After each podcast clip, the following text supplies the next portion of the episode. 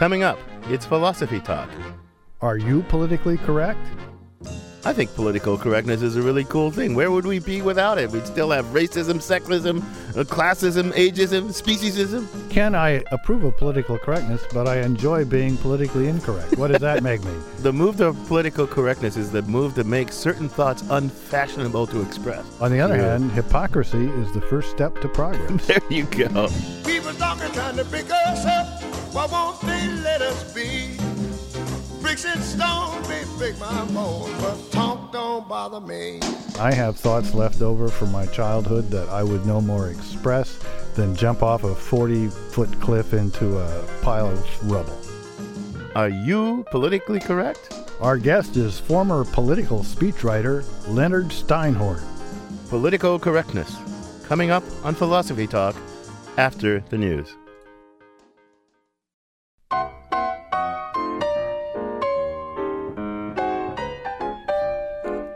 Welcome to Philosophy Talk, the program that questions everything. Except your intelligence. I'm John Perry. And I'm Ken Taylor. We're coming to you from the studios of KALW in San Francisco. Continuing conversations that begin at Philosopher's Corner on the Stanford campus. Today, political correctness.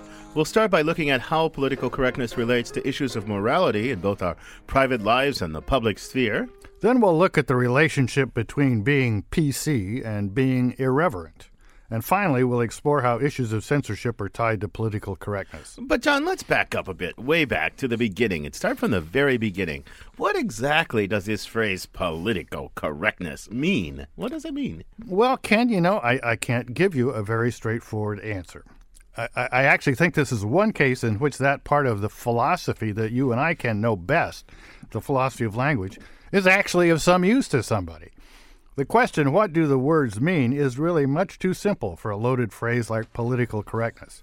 Distinctions are needed. Well, okay, Mr. Philosophy of Language, make one for me. All right, here's here's a key one. The distinction between what a term stands for and how it presents what it stands for. Oh, that's what Frege called sense and reference, Or Carnap called intension and extension. or Mill called connotation and denotation. Right. Well, maybe from a precise scholarly point of view, there are differences, but for our purposes, those all come to pretty much the same thing. The point is, I can say, like, Ken Taylor and refer to you, or I can say, the younger and more charming co host of Philosophy Talk and refer to you, or I can even just say you and refer to you. Three different ways of referring to the same guy. But these words all carry very different meanings, and that suggests different things are going on in our conversation. Right, and each is a label with a sl- slightly different meaning, connotation, sense, and and that difference can influence, you know, why we use it in what context, right? And sometimes, you know, that difference can be aimed at the gut or at the brain. You can call me Ken and be very, you know, you're my friend and it's for, informal, or you can call me Mr. Taylor and refer to me if you want to be more formal, or you can call me the father of Kiyoshi if you want to be kind of cuddly, touch and feely, but don't you dare call me, say, the N-word host of Philosophy Talk. Well, there's just two hosts of Philosophy Talk, and wouldn't the N word host of Philosophy Talk refer to you? It would refer to me, but it would be offensive. It's unacceptable in civilized society to refer to me that way. So, using the N word is a pretty paradigm example of political incorrectness. But a lot of less explosive terms get that title too. For example, in some circles, handicapped is politically incorrect, but disabled is okay. Hearing impaired is politically incorrect. Deaf isn't. These days, Afro American isn't quite right, but African American is okay. Okay, so so I got an idea. Try this for a definition. Political correctness, that means a way to refer to a group of people and their traits so that those people aren't offended. You know, that's that's not a bad definition. When you put it that way, it sounds very reasonable, but you've kind of left something out. To a lot of people, the term political correctness is itself a negative term. Accusing someone of being PC is a label used to ridicule what someone has said or the way that they said it. They chose their words too self consciously, or they're not being honest, or they're trying to push me around intellectually by telling me how I should say what I think. It's been said by some that political correctness is just about the worst idea to come out of the 20th century. Well, that seems to be an exaggeration, but you know, there's a nice point here. We've both uh, explain this connotation, denotation distinction by using the term political correctness, and we've exemplified this uh, distinction as well, because you know, the term political correctness it denotes kind of non-offensive speech, but it connotes, in some circles anyway, timidity, too preciousness. So, so it's uh, wouldn't uh, Mill Frege and Carnap be proud of us, John? Oh, I think they would, Ken. The term political correctness, you know, I mean, it, it's been around for the whole 40 years I've been teaching. It's a piece of artillery that both the right and the left have used for a long time. What does it mean today when our roving philosophical reporter, Zoe Corneli, hit the streets to find out exactly what it means today? To really get a handle on the current status of political correctness, I figured the best people to talk to would be young people. My name is Randy. I'm a student at the Art Institute, California, San Francisco. Randy Zadie Hewling says he thinks it's good to be politically correct. It definitely shows a sign of respect if you call uh, Native American Native American as opposed to Indian or like I mean you go back to the, the football team watching the Redskins. I mean Redskins right there alone. But they're not going to change themselves to the Washington Native Americans because it's been a football team for so long.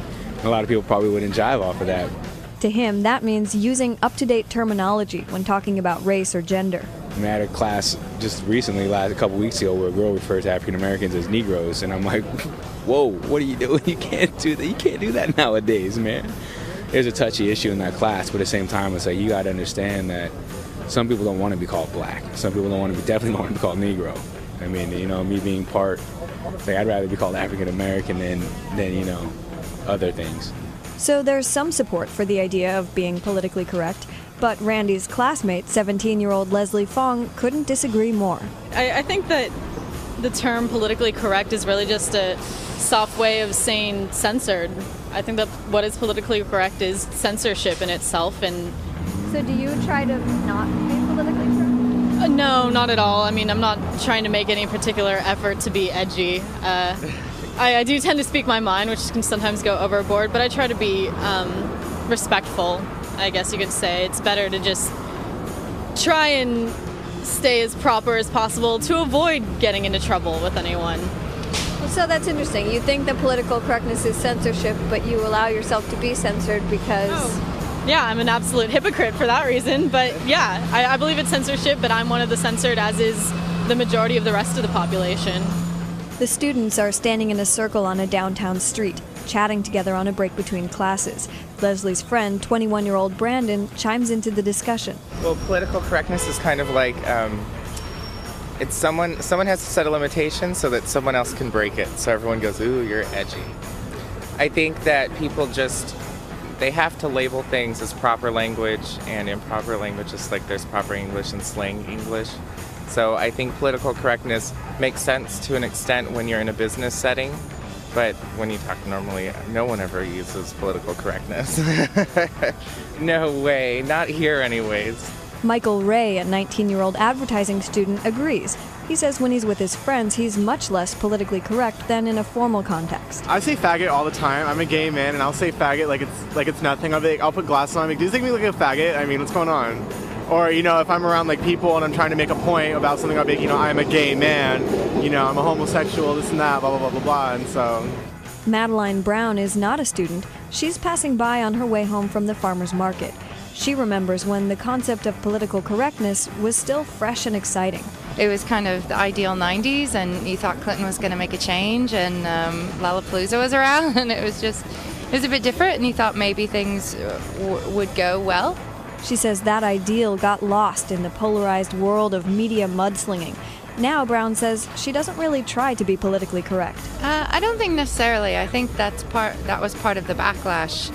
Maybe had it correct is that it became an umbrella of things that a lot of people felt like they had to check the right boxes and toe the right lines, and that this made them good or acceptable or tolerant or peaceful people, as opposed to really looking at every situation and every person and themselves and, and what it, everything meant to them. For Philosophy Talk, I'm Zoe Corneli. Want to hear more? You can find the complete episode on iTunes Music, or for unlimited listening, become a subscriber at philosophytalk.org.